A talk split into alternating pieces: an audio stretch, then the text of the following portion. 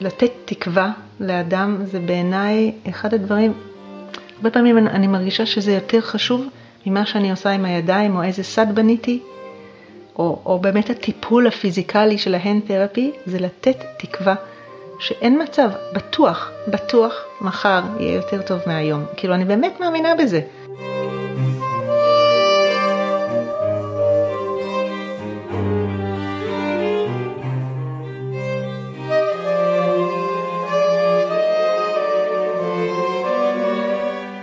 אתם מאזינים לזה קלאסי, אני אסף מעוז. אם אתם עוקבים אחר הפודקאסט, בוודאי שמתם לב שאני מאוד אוהב לחפש את הדרך שלנו להתמודד נפשית עם סיטואציות שונות, עם הצלחה או כישלון. האורחת שלי היום עוסקת בתחום מרתק ואולי קצת פחות מוכר, שעוסק בקו התפר בין הפיזי למנטלי. פגשתי אישה מרתקת שמיד תשתף אותנו ברזי המקצוע שלה, וגם בסוף הפרק תיתן לנו כמה טיפים לאיכות חיים טובה יותר. אני מזכיר לכם, הפודקאסט זמין בספוטיפיי או אפל, שם ניתן ורצוי לדרג אותו בחמישה כוכבים, כדי שעוד מאזינים ייחשפו אליו. אה, שמי יעל, יעל קאופמן כהן, אה, אני מרפאה בעיסוק במקצועי ונשואה למוזיקאי, תכף נגיע לזה בהמשך. אה, אני מרפאה בעיסוק בתחום שיקום היד, זה ממש התמחות, זה נקרא hand therapy. אז uh, זו התמחות מאוד מאוד ספציפית בכל מיני פציעות של ידיים. Um, ושזה באמת הכובע של ההנד תרפיסט, אבל כמרפאה בעיסוק, שאני חושבת שזה המקצוע באמת הכי מדהים בעולם, אני לא אתחיל פה הרצאה, אבל ההתייחסות בגדול היא לאדם, עיסוק סביבה, ושלושת המעגלים האלה יחד.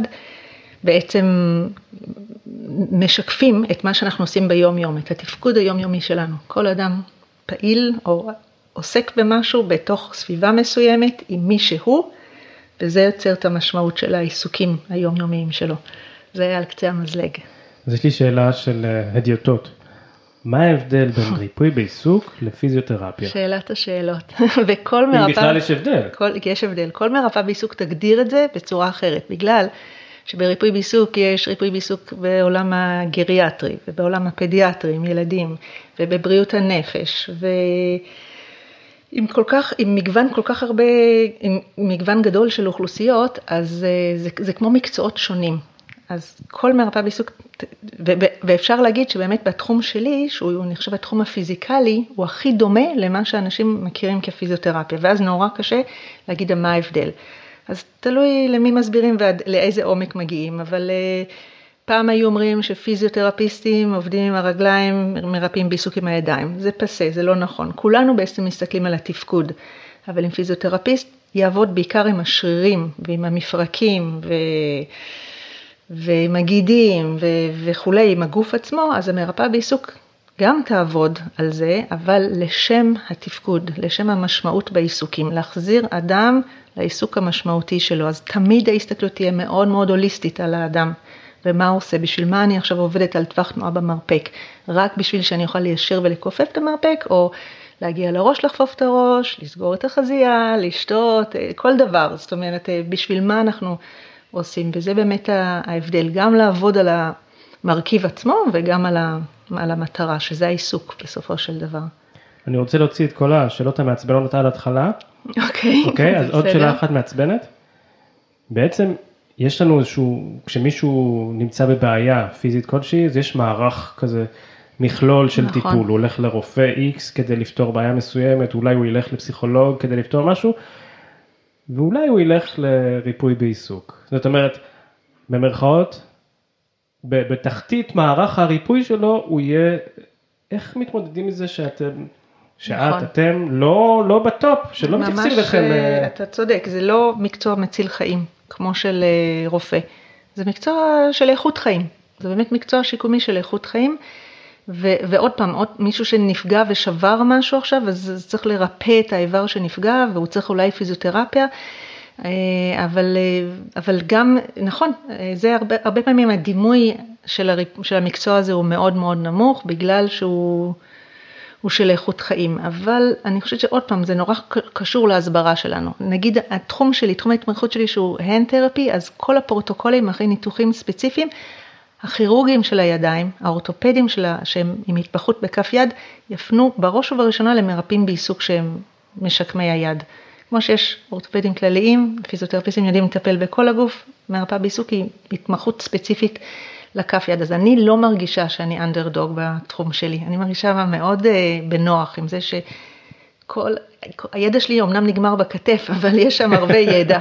והוא מאוד מקצועי וצמוד לכירוגים של הכף יד, אבל אני מסכימה איתך שאנחנו רחוק, רחוקות, רציתי להגיד, זה מקצוע נשי בעיקר לצערי, אבל רחוקות מ... למה זה בעיקר נשי? יש משהו אמפתי יותר לנשים? לא, זה אני חושבת שמתחיל מהשכר. אה, אוקיי.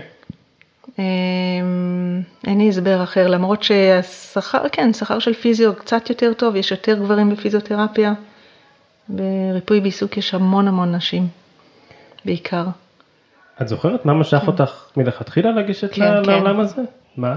כן, בעיקר תוכנית הלימודים, תוכנית, קודם כל לעבוד עם אנשים, תמיד ידעתי שאני רוצה לעבוד עם אנשים, אבל תוכנית הלימודים היא מדהימה, היא חצי ממנה זה לימודי רפואה וחצי זה לימודי פסיכולוגיה, ובתקופה שלי שזה הכי עכשיו סימבולי לריפוי בעיסוק, היו לנו סדנאות, סדנאות של הריגה, של ציור, של אה, עבודות עץ, אה, זה, זה באמת עבודות אומנות. כי כל הקטע של ה-arts and crafts זה היה חלק נורא משמעותי, בגלל זה הדימוי הזה של ריפוי בעיסוק, אה, אני עושה עכשיו ריפוי בעיסוק מקרמה. זה באמת היה פעם, השתמשו בזה אחרי מלחמות העולם לרפא את הפצועים. אה, והיום יש מגמה דווקא לחזור לזה, כי, כי עכשיו זה לא בתוכנית הלימודים, לא לומדים את הדברים האלה. הלימודים הם על, ה, על רפואה ופסיכולוגיה והרבה דינמיקה, כמו, מאוד כמו בפסיכולוגיה. ואת זה אגב אין בלימודי פיזיותרפיה. הרבה פעמים בפודקאסט אני מתעסק בעולם של איך אנחנו מתמודדים עם עצמנו ובעצם אנחנו עכשיו, אולי ניגע בזה עוד רגע, אבל איך אנחנו מתמודדים עם בעיות פיזיות, בעצם זה מהות נכון. העשייה שלך. למרות שלמד פסיכולוגיה בעצם, שבהכשרתך יש לך הכשרה פסיכולוגית. כשבא אלייך אדם עם, עם בעיה, את, את בוחרת לאבחן אותו קודם מהפן הנפשי שלו, איך, מה, איך הבעיה פוגשת אותו, אם, אם ניגע באיזה עולם פסיכולוגי כזה, או מה הבעיה הפיזית שלו, מה, מה רואים קודם? אני מאוד אוהבת את השאלה הזאת, כי באמת בן אדם מגיע עם ההפניה מהרופא. ולפני שאני מסתכלת על ההפניה, אני תמיד, לעולם, מבקשת ממנו, בוא, בוא תספר לי, ספר לי מה, מה קרה לך. נורא נורא חשוב בעיניי לשמוע באמת את הנרטיב שלו, איך, איך הוא מספר את מה שקרה לו. אז יש כאלה שנורא מעריכים ומספרים את כל הפרטים והולכים שנים אחורה אם זה משהו, בעיה ישנה, ו... אה, אבל זה כנראה נורא חשוב, הסיפור הזה שלהם ועל מה הם שמים את הדגש, ואז אני יכולה לקרוא את ההבחנה ואני רואה, אה, אוקיי, זה לא, זה משהו חמור במיוחד, אבל הוא תופס את זה כל כך, אה, ואז, ואז, המון פעמים אני מרגישה ש, שהמטרה שלי, לפחות בטיפול הראשון, אולי זה להפיג קצת את הפחד, החשש מלהפעיל את היד, זה בכלל לא, לא עבודה עצמה, זאת אומרת, עוד לא, עוד לא נתחיל עכשיו אה, להכאיב לו ולכופף את האצבע בכוונה בשביל להשיג טווח תנועה, אלא לתת את הביטחון הזה, להשתמש ביד הדומיננטית, לשתות, לאכול, להתרחץ, להתנגב, לעשות כל הפעולות היומיומיות. באמת, אז את רואה אנשים בנקודת שבר, בנקודת קושי נכון. שלהם. חלקם אגב, זה הידיים הם המקצוע שלהם, נכון. לא משנה אם זה לצורך העניין נגן או כל מקצוע אחר. ואת צריכה אבל לפתור להם בעיה כדי לחזור לעבודה. את חושבת שבעצם הרצון לחזור לעבודה הוא זה שעוזר בתהליך הריפוי? אמ, מאוד, אני מנסה לא להיות דידקטית ולא אקדמית, אבל אני כן חייבת אסף אה, להגיד שיש שיש שני מסלולים שאני תמיד עובדת בהם במקביל, אחד שנקרא bottom up ואחד top down. כשאנחנו לומדים bottom up אז אין מה לעשות, צריך להוריד יד עכשיו נפוחה ובצקתית אחרי ניתוח וכואבת, אז הבן אדם לא מכופף ולא מאגרף את היד שלו בשביל, רוב התפקודים שלנו ביום יום אנחנו צריכים אגרוף. הוא לא עושה את כל הדברים האלה, אז א', חייבים לעבוד bottom up, חייבים לעבוד על הבצקת ועל הצלקת ולהוריד נפיחות ולהתחיל להשיג טווח תנועה. ו... לשפר לאט לאט את הכוח, זה הבוטום, בשביל שהטופ, התפקוד, יחזור. ויש גישה שלמה, ושעובדים זה במקביל, אומרת בואו נעבוד ישר על התפקוד, נעבוד על התפקוד, המרכיבים האלה ישתפרו על הדרך.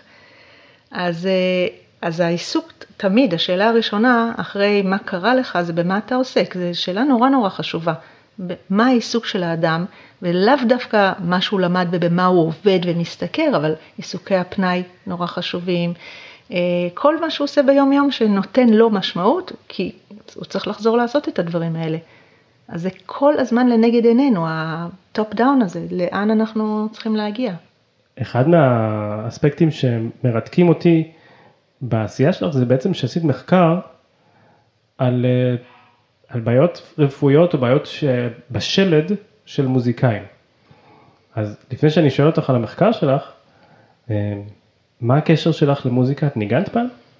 אה, כן, אבל בתור ילדה בחוג, לא משהו רציני, קשה להגיד למוזיקאי, זה לא נקרא באמת לנגן, אבל ניגנתי כמה שנים טובות על פסנתר וקצת בנערותי על גיטרה. אבל באמת ברמה של להביא את הגיטרה לקומזיץ ולא יותר מזה. אז למה בחרת לעבוד עם מוזיקאים? נכון. אה, זה, זה עם, עם שהוא גם ככה, יש לו בעיות פסיכולוגיות קצות. נכון. קודם כל זה, זה היה ממש במקרה, לא, באמת לא קשור לשום, לבעלי שמוזיקאי, אבל אה, זה היה כי המנחה שמאוד רציתי שתנחה אותי, היא אמרה, אני אנחה אותך בתנאי אחד, לי יש אינטרס עכשיו לעשות מחקר עם מוזיקאים, וזאת תהיה האוכלוסייה שלך. אז למעשה היא החליטה את זה, זה לא הייתה בחירה שלי, אבל משם אה, יצא טוב, זאת אומרת, זה לא היה מאוד רחוק מהעולם שלי, כי זה קשור לארגונומיה. ארגונומיה זה עוד תחום בתוך ריפוי בעיסוק, שגם מרפאים בעיסוק עוסקים בו, שזה ארגון סביבת העבודה והתאמת סביבת העבודה לאדם. במקום שהאדם יתאים את עצמו לסביבת העבודה, בואו ננסה לארגן את את הסביבה שתיטיב עם האדם. כשהם מוזיקאים זה נורא נורא מסובך, כי יש כלי נגינה, והאדם, המוזיקאי, גדל לתוך הכלי נגינה, והוא מתאים את הגוף שלו לתוך הכלי נגינה, וזה המקור לבעיות שאנחנו קוראים להן בעיות שריר שלד. את יודעת שאני, השאלה הראשונה ששואלים אותי כמעט תמיד כשאני מגיע לאנשהו, שואלים אותי, יש לך ביטוח לידיים?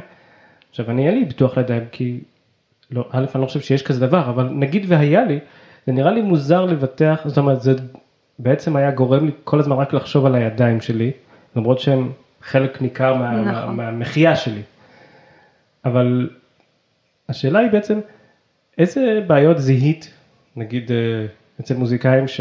בוא נגיד על נגני כלי קשת לצורך העניין, mm-hmm. יש איזה משהו שהוא בולט אצל נגני כלי קשת שבעייתי עבורם? כן, אז uh, המון דברים ראינו, יכול להיות שהיום קצת פחות רואים את זה, כי אני חושבת שהמודעות לזה מאוד מאוד השתפרה ומורים כבר שמים, מורים למוזיקה, אני חושבת ששמים על זה יותר דגש. אמ, אבל יש הרבה מה שנקרא אסימטריה בגוף, אסימטריה צד אחד, ממש אפשר להסתכל. אצלי זה אגב מאוד בולט.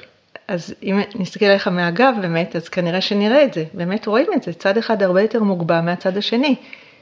בגלל הקיצור של השריר להחזיק את הכלי. אצל, באמת אצל נגני כלי מיתר זה הרבה יותר בולט מאשר אצל נשפנים. Mm-hmm. זה האוכלוסיות שבאמת עבדתי איתם.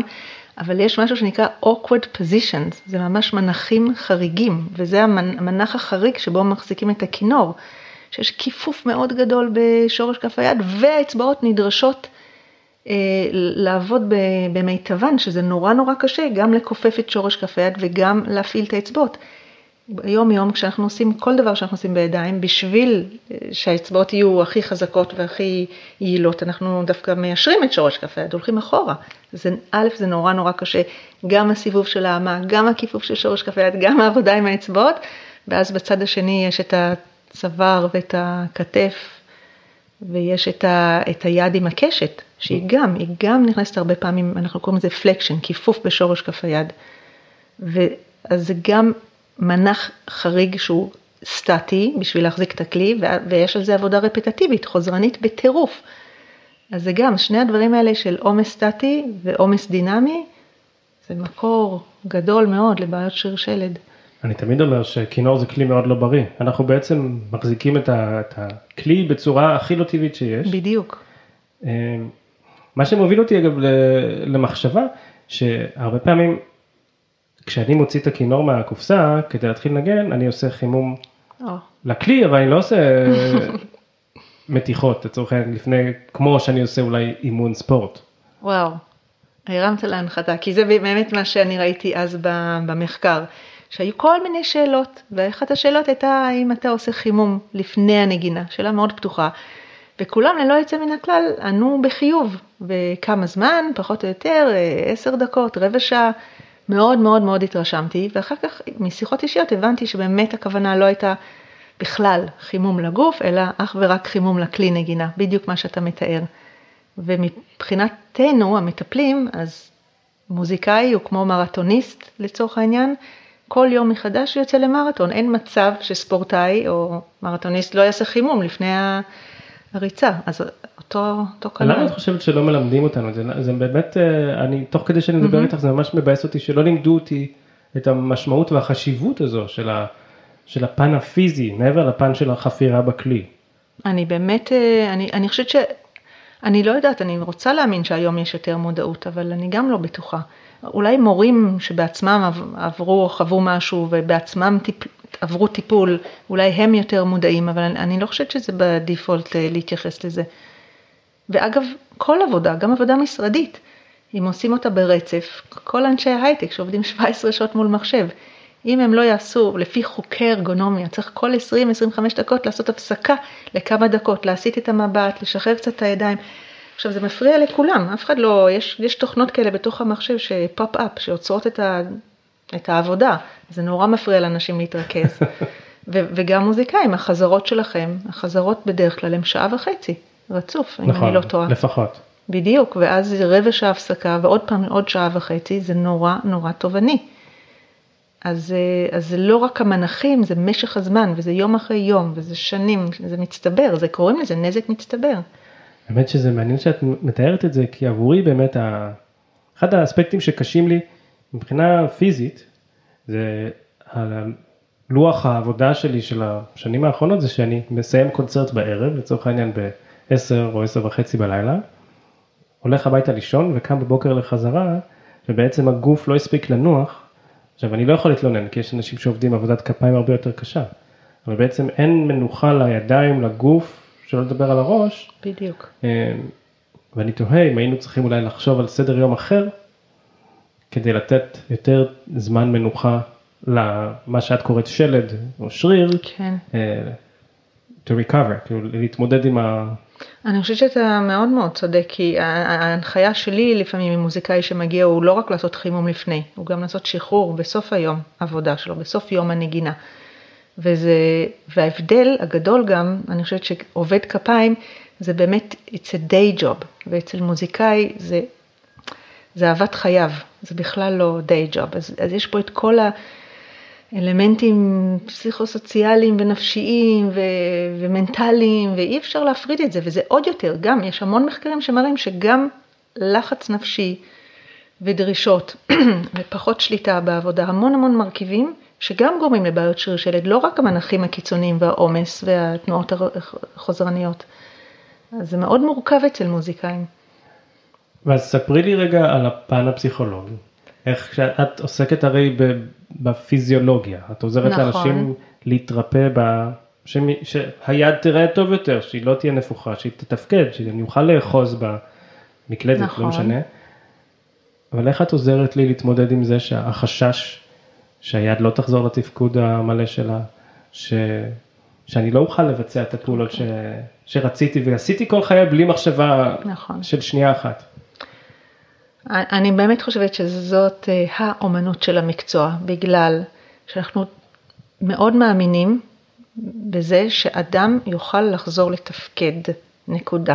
יכול להיות שזה לא יהיה בדיוק כמו שזה היה לפני הפציעה, אבל זה יהיה בדרך אחרת, אבל הוא יהיה עצמאי בתפקודי יום-יום שלו. אנחנו ממש קוראים לזה Activities of Daily Living, ADL. הוא חייב לחזור להיות עצמאי בכל הפעילויות יומיומיות שחשובות לו. אה, אז לפעמים יש תעדוף, לפעמים יש, אה, יש סדרי עדיפויות, בן אדם שמתעייף יותר מהר, אז, אז מנסים לראות לפי סדר היום שלו, אפרופו מה, מתי כדאי לו לעשות מה ובאיזה שעה, אבל, אבל אני חושבת שזה נורא נורא משמעותי לתת לאדם תקווה. אני באמת עושה את זה, אני חושבת שזה הכי חשוב בעולם, שהוא יחזור, הוא יחזור לתפקד, גם אדם עם קטיעה של אצבעות, בוא נגיד. איך נותנים בוא, תקווה פה? אוקיי, נכון, זה מקרה נורא קשה, אבל מהניסיון של השיקום, אז אני, תלוי מה הקטיעה, באיזה גובה, תלוי כמה אצבעות, אבל יש המון המון אה, פתרונות, איך אפשר לחזור לתפקד גם עם חסר, עם חסר של אה, איבר, עם חסר של תנועה, אם יש שיתוק חלילה. יש מה שנקרא אביזרי עזר. ברור שרוב האנשים יעדיפו לא לתפקד איתם, אבל לפעמים יש אביזר שיכול להיות מאוד מאוד, אה, אה, וכשמו כן הוא, יכול מאוד לעזור לאדם לחוש את תחושת העצמאות, לחזור לעשות את מה שהוא רצה לעשות. אני כן חייבת רק אסף להגיד לך שלפני שעבדתי בתחום של כף יד, עבדתי במקום מאוד קשה של, עם נפגעי חוט שדרה. זאת פגיעה מאוד מאוד קשה, זה פגיעה בחוט השדרה, עם שיתוק בארבע גפיים. אז אתה יכול להגיד או לשאול, אז, אז איפה פה השיקום? אדם אה, יצא על כיסא גלגלים, ואולי הוא יצא עם מלווה. אז איפה פה החלק העצמאי? מה, מה הוא עשה שמונה חודשים עכשיו בשיקום? אבל זה בדיוק העניין הזה, של לפי מה שחשוב לו, להתאים לו אביזרים שיעזרו לו לעשות את, התפק... את מה שהוא יכול לעשות ביום יום בצורה עצמאית, אז uh, כשמישהו אמר לי, אני עכשיו, שאני מצליח לשתות לבד, להרים את הכוס ויש למים יש טעם אחר, כאילו זה, זה הישג גדול. ש... אז, אז זה מקרים נורא נורא קיצוניים, אני פחות עובדת עם האוכלוסייה הזאת היום. אבל, uh, אבל גם עם מוזיקאים, מוזיקאים לפעמים נאלצים להפסיק לגמרי, אין מה לעשות, צריך להפסיק לפרק זמן מסוים את העבודה לחלוטין. עבדתי עם תלמיד י"ב ש... זה היה נראה לו אסון, שכאילו כל החיים שלו ואיך הוא יפסיק לנגן עכשיו קונצרטים שהוא היה צריך אה, להשתתף בהם. ו, וזה באמת היה, עוד פעם, בגלל שזה לא דיי ג'וב, זה, זה, זה טוטאלי, וצריך להפסיק עכשיו בבת אחת ואחר כך לחזור בהדרגה, הדרגה, הדרגה, עם סדים, עם תמיכה, עם תמיכה, כאילו שדי תמיכה לכפות ידיים, תרגילים מסוימים, הרבה מנוחות. אה, בסוף אה, חזר לנגן, היום הוא מתופף מצוין. זה... יש הרבה תקווה למטפלים לדעתי בתוך העולם הזה, וגם נורא חשוב להעביר את זה הלאה, לאנשים שאנחנו עובדים איתם. אני שומע אותך מדברת על אחרים, אבל את נתקלת בהרבה עצב, בהרבה אולי כעס. איך את סופגת את כל ה... זאת אומרת, איך את מתמודדת עם כל המקום הזה של, מה שנקרא, להכיל את זה, mm-hmm. אבל שזה לא... יכלה אותך?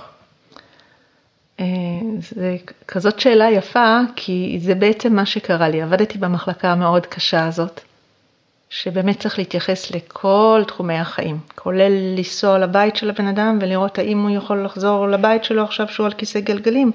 ואז מגיעים לבית ולוקחים סנטימטר ומתחילים לבדוק כל פתח וכל מעבר. וואו.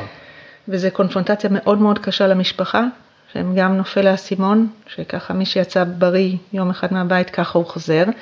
בקיצור, היה לי מאוד קשה שם, כי לא, אני הרגשתי שאין לי מקום להכיל עוד ועוד מקרים כאלה, בניגוד לרוב המטפלים, לא יכולה להגיד שהתחושות מתקהות, אבל רוב המטפלים עובדים, עבדו ועבדו, עובדים שם שנים.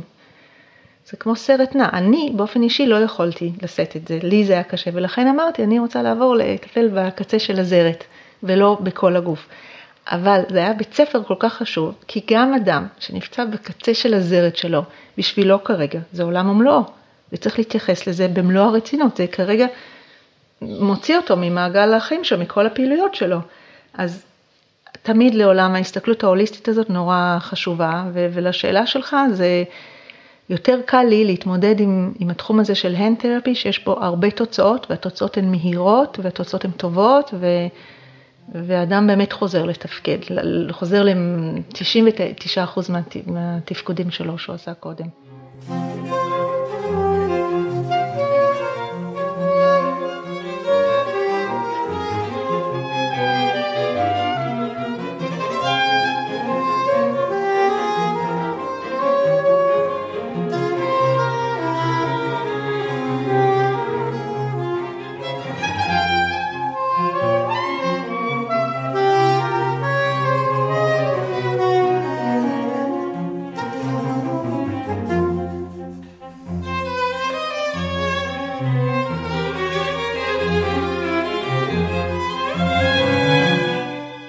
חלק ניכר מהעשייה שלך זה הוראה.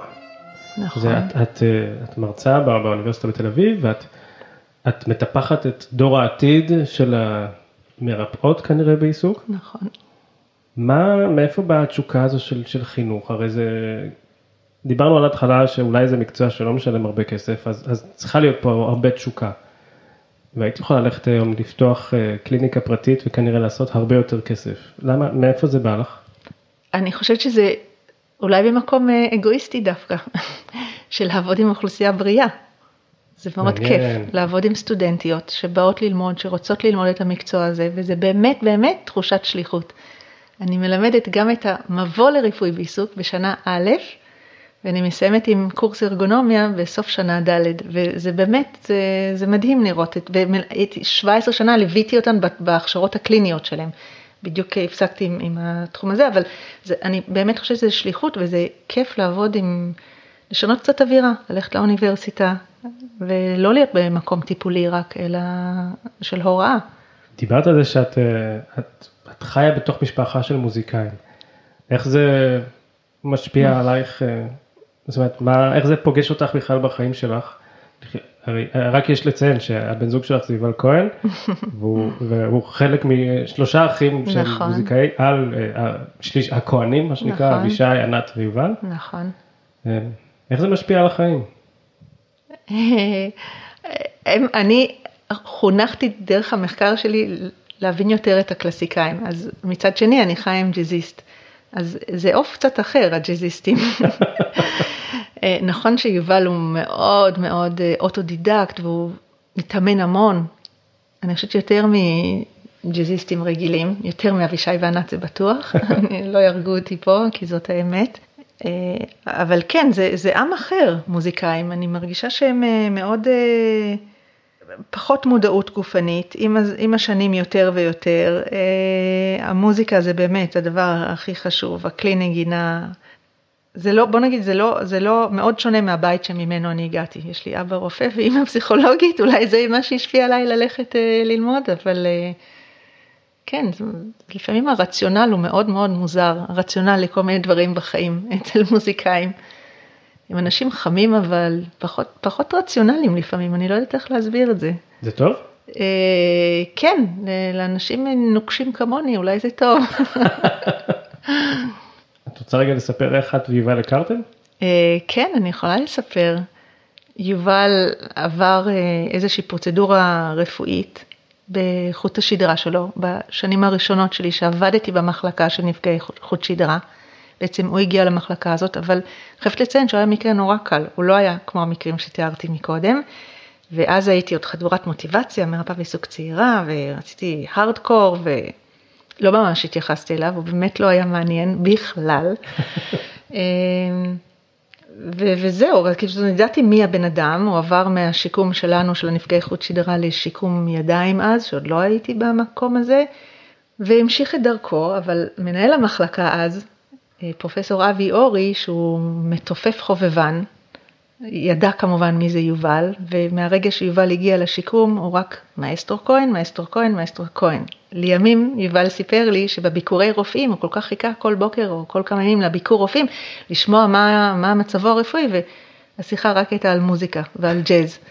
כי הייתה שם התלהבות, מיד פינו לו מיטה, היה מקום, הוא הגיע מארצות הברית וישר לשיקום. אז כל התקופה שלו בשיקום ב', שיקום נפגעי חוט שדרה בתל השומר, זה היה סביב שיחות על הג'אז. ואז עברנו לאיזשהו מקום חדש, מבנה חדש, ופרופסור אבי אורי רצה לעשות קונצרט, כמובן קונצרט ג'אז, אז המאסטרו כהן היה צריך לחבר את ההרכב, אבי היה, פרופסור אורי היה מתופף, היה עוד איזה רופא שניגן על גיטרה, שתי פיזיותרפיסטיות ששרו, וחיפשו מישהו שניגן פעם על קלידים. אז ככה אני נכנסתי לתמונה. ובעצם נפגשנו בחזרות בסביון, בבית של פרופסור אורי, בחזרות לקונצרט הזה של פתיחת השיקום החדש. נחמד. נכון. וכן, משם זה המשיך. אבל הוא כבר, אז הוא כבר השתחרר, אני חייבת לציין, הוא כבר לא היה מטופל, אז הוא היה כבר קצת אה, אחרי. יובל, הוא, הוא מדבר על זה בגלוי, זה לא איזה משהו נכון. ש... ש... היה, היו, היו לו כל מיני בעיות בידיים ש... כדי שהוא יוכל להמשיך לנגן. והוא סיפר לי שאת מאוד עזרת לו בדרך כמו שאת אומרת שאת מאוד אה, דידקטית אולי, דווקא למצוא דרך להמשיך לנגן נכון. על הכלי שהוא, אז אולי את יכולה להגיד בכמה מילים מה זה אומר עבור המוזיקאי שהוא היום הבן זוג שלך המון שנים, אבל מה זה אומר עבור מוזיקאי המחשבה הזו שאולי הוא לא ינגן יותר אף פעם? ואיך עוזרים לו לפתור את זה בעזרים מאוד מאוד טכניים נכון. אה, של חישה? אני חושבת שכל מי שנפגע ככה באמת עובר את כל התהליכי אבל, כמו של, שמאבדים אדם, ממש, אה, זה, מהכחשה בהתחלה זה לא יכול להיות, מבאמת דיכאון, ו, ועד שבאמת משלימים עם המצב ומקבלים אותו. אני חייבת להגיד שיובל הוא אחד האנשים הכי אופטימיים שאני מכירה, כי אני עסקתי בצורפות פעם, ואם אני, אם לי היה קורה מה שקרה לו, ולא הייתי מרגישה את האצבעות שלי, ולא הייתי יכולה לעבוד עם כוח ועם מוטוריקה עדינה, אני לא יודעת, אני, אני, זה הסוף שלי, אני עובדת המון עם הידיים שלי, כנ"ל היום במקצוע שלי, שאני בונה שדים, שאני עובדת כל יום עם הידיים שלי. לא, לה, כי אני הייתי רואה את זה כסוף העולם. יובל באמת נורא חזק, לקח את זה צעד קדימה ואמר, ניתנה לי פה באמת הזדמנות, מקודם ציינתי שהתכוונתי אליו. הוא אמר, אוקיי, ניתנה לי הזדמנות לכתוב מוזיקה אחרת, אז אני לא אהיה הווירטואוז שהייתי, ואני לא אנגן על כל הסקסופונים, אלא אני יכול לנגן היום רק על הסופרן, כי אני מפצה ויזואלית, למרות שהוא מנגן בעיניים עצומות הרבה פעמים, אבל הוא מרגיש שהוא מפצה ויזואלית, ובאמת אה, יש כל מיני, עוד דבר שנגיד ריפוי בעיסוק עובדים עליו, ולא פיזיו, זה תחושה. יש כל מיני אופנויות של תחושה, ושיש פגיעה תחושתית, וזה מה שהיה לו, פגישה בתחושה עמוקה, תחושת מגע, לחץ, מיקום, יש המון אופנויות שונות של תחושה, אז יש טיפול לזה גם בריפוי בעיסוק, זה לא חוזר במלואו, אמ, אבל אנחנו קוראים לזה לנרמל, מהמילה נרמול או sensory re-education, שזה לחינוך מחדש לתחושה, אפילו ברמה המוחית לפעמים, שמשתמשים באזורים שמרגישים טוב, ואזורים שמרגישים פחות טוב, מחנכים את המוח להבין שמה שאני מרגיש עכשיו זה זה זה, זה התחושה הזאת שאני מרגיש באזור הטוב, זה ממש חינוך מחדש לתחושה. יחד עם בנייה של תושבות קטנות על הכלי נגינה, שכמובן לא אני נגעתי בכלי נגינה, אני לא הדבקתי אותם, רק מתקן כלים, אבל אני רק הכנתי אותם. זה סוג של אביזר עזר, לדוגמה. זה ממקם לו את האצבעות על המקשים הנכונים. בהתחלת הדרך הוא, לקחנו מראה כזאת ששמים במכוניות לראות רוורס, מראה קטנה שהייתה לו תושבת כזאת עם מראה, שהוא צפה ב... הוא ראה את האצבעות שלו במראה. וזה עזר לו לראות איפה הן במרחב, כי זאת התחושה שנפגעה, תחושת ה... איפה האיבר במרחב. אה, למשל, אתה יודע עכשיו שהרגליים מסוכלות והידיים מסוכלות, כשאנחנו ישנים אנחנו כל כמה שעות מחליפים תנוחה, אנחנו יש לנו חיישנים במפרקים שאומרים לנו, נותנים לנו את המידע הזה, וכשזה נפגע, אז האדם לא יודע איפה אם יכבה האור בחדר מדרגות, אז הוא יכול לאבד שיווי משקל. את מוקפת מוזיקה, ואת גם ניגנת, ואחד הדברים החשובים במוזיקה זו ההקשבה. איך, ה... אם, אם בכלל, ההקשבה המוזיקלית הזו באה לידי ביטוי בעבודה שלך? אמ, וואו, שאלה מעניינת, מאתגרת. אני יכולה להגיד על, על הילדים שלי שהיום בני 18 מאוד מאוד מעריכים את זה, שהם הם מעידים על עצמם שהם יודעים להקשיב, שהם למדו להקשיב ממה שהם ספגו בבית. אז אני חושבת שזה כן משהו שמאוד, ואולי זה מאימא שלי שהיא פסיכולוגית, אבל זה כן משהו ש... שאני נורא נורא מאמינה בו, לה, להקשיב, לה, עוד פעם, זה לסיפור, לניואנסים, למה שהבן אדם מספר, ו, ו, וללכת איתו, להיות איתו בתוך מה שהוא עובר, אבל בניגוד למה שקרה לי בתחילת הדרך, לא להזדהות יותר מדי, אלא להישאר אמפתי, לשמור על עצמך, זה באמת תהליך, גם אני עברתי את התהליך הזה לשמור על עצמי, אבל יובל תמיד אומר לי שבג'אז יש המון הקשבה, אני לא יודעת איך זה בקלאסי. יש, יש הרבה הקשבה. בקלאסי. כן, בהחלט. כנראה שזה חובה. כן. כי, כי הוא תיאר לי סיטואציה שזה כמו שיחה על במה, כל אחד מנגן וחייבים להקשיב אחד לשני בשביל לדעת איך לענות, כמו שיחה בין בני אדם. נכון. אז אה, כשאמרת הקשבה מוזיקלית, ישר חשבתי על זה, על, על המוזיקאים עצמם.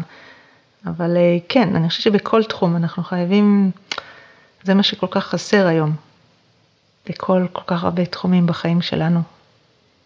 אני אוהב את האמירה הזו ואני רוצה לסיים איתה. ואני בדרך כלל מסיים את הפרקים בבקשה לאיזושהי המלצה. חשבתי אולי לבקש ממך המלצה עבור המאזינים לאולי 2-3 נקודות למחשבה על ארגונומיה ואיך להשתפר וואו. כדי שאנחנו נהיה פחות uh, מפורקים, ואם תסלחי לי, לא נפגוש אותך. נכון, צודק. אם, אם אדם נמצא ב, בעבודה שהיא באמת דורשת המון, מה שנקרא באמת עבודה סטטית, המון ישיבה, בכלל היום מדברים על יושבנות, יושבנות שזה האסון שלנו, זה כאילו אחת הסיבות, זה, זה הורג אותנו באמת, הכמות שאנחנו יושבים. אז, אז הגוף נועד לנוע, אז אני חושבת ש... If we make our day harder, שהכוונה היא ש... אנחנו כל כך בעולם שמנסה לגרום להכל להיות כל כך נוח, אבל אם לרגע נחשוב הפוך, ואם אולי נחנה קצת יותר רחוק בשביל ללכת יותר, ואם נעלה מדרגות ולא במעלית, ואני באמת חושבת, אנחנו צריכים לפעמים לא לעשות את החיים כל כך נוחים, אלא קצת יותר אה, לחשוב על העניין הזה של לנוע ולזוז יותר. אה, אני חושבת שזה דבר אחד. אמ, הדבר השני זה, זה הרגלי עבודה שלנו, שבסוגריים אני אגיד, אנשים שמעשנים יש להם פחות בעיות שריר של עד, כי הם עושים יותר הפסקות עישון, אני לא ממליצה לעשן, אבל אני רק רוצה לקחת את זה, אפשר לקחת את זה כ, כנקודה של לעשות יותר הפסקות יזומות במהלך יום העבודה שלנו. וזה לא צריך להיות של חצי שעה עכשיו, ממש כמה דקות בודדות. אה, לעשות הפסקות. אמ, ומה יכול להיות הדבר השלישי? כן, חימום, אני מאמינה ב... זה לא רלוונטי לכולם וזה אולי קצת אה, באוויר, אבל אה, מי שבאמת עובד עם הגוף שלו, כולל מוזיקאים, לעשות איזשהו חימום של כמה דקות בבוקר ולאו דווקא לידיים, זה חימום שמתחיל מהצוואר, כתפיים, אה, ולעשות איזשהו חימום כזה כמה דקות בבוקר ואותו דבר בסוף יום העבודה. אני אוהב את זה שאת רוצה שאנחנו נעשה את החיים טיפה יותר קשים. כן. אז, אז תודה רבה. תודה לך אסף, נהניתי מאוד. עכשיו בכנות, כמה מכם נחשפו או השתמשו בעזרה של מרפאה בעיסוק? תודה רבה ליעל קאופמן כהן על השיחה המרתקת והצצה לעולם הריפוי בעיסוק. אני בהחלט מתכוון לנסות את ההצעה שלה ולהפוך את החיים שלי לקצת יותר קשים. מה איתכם? כל המוזיקה ששמעתם בפרק נכתבה על ידי יובל כהן, בן זוגה של יעל, ומבוצעת על ידי יובל ורביעיית טוסקניני. אני סקרן לשמוע מכם מה חשבתם על הפרק, אז כתבו לי בעמוד הפייסבוק זה קלאסי, באינסטגרם או במייל שנמצא בתיאור הפרק. אני אסף מעוז, ותודה שהאזנתם לזה קלאסי.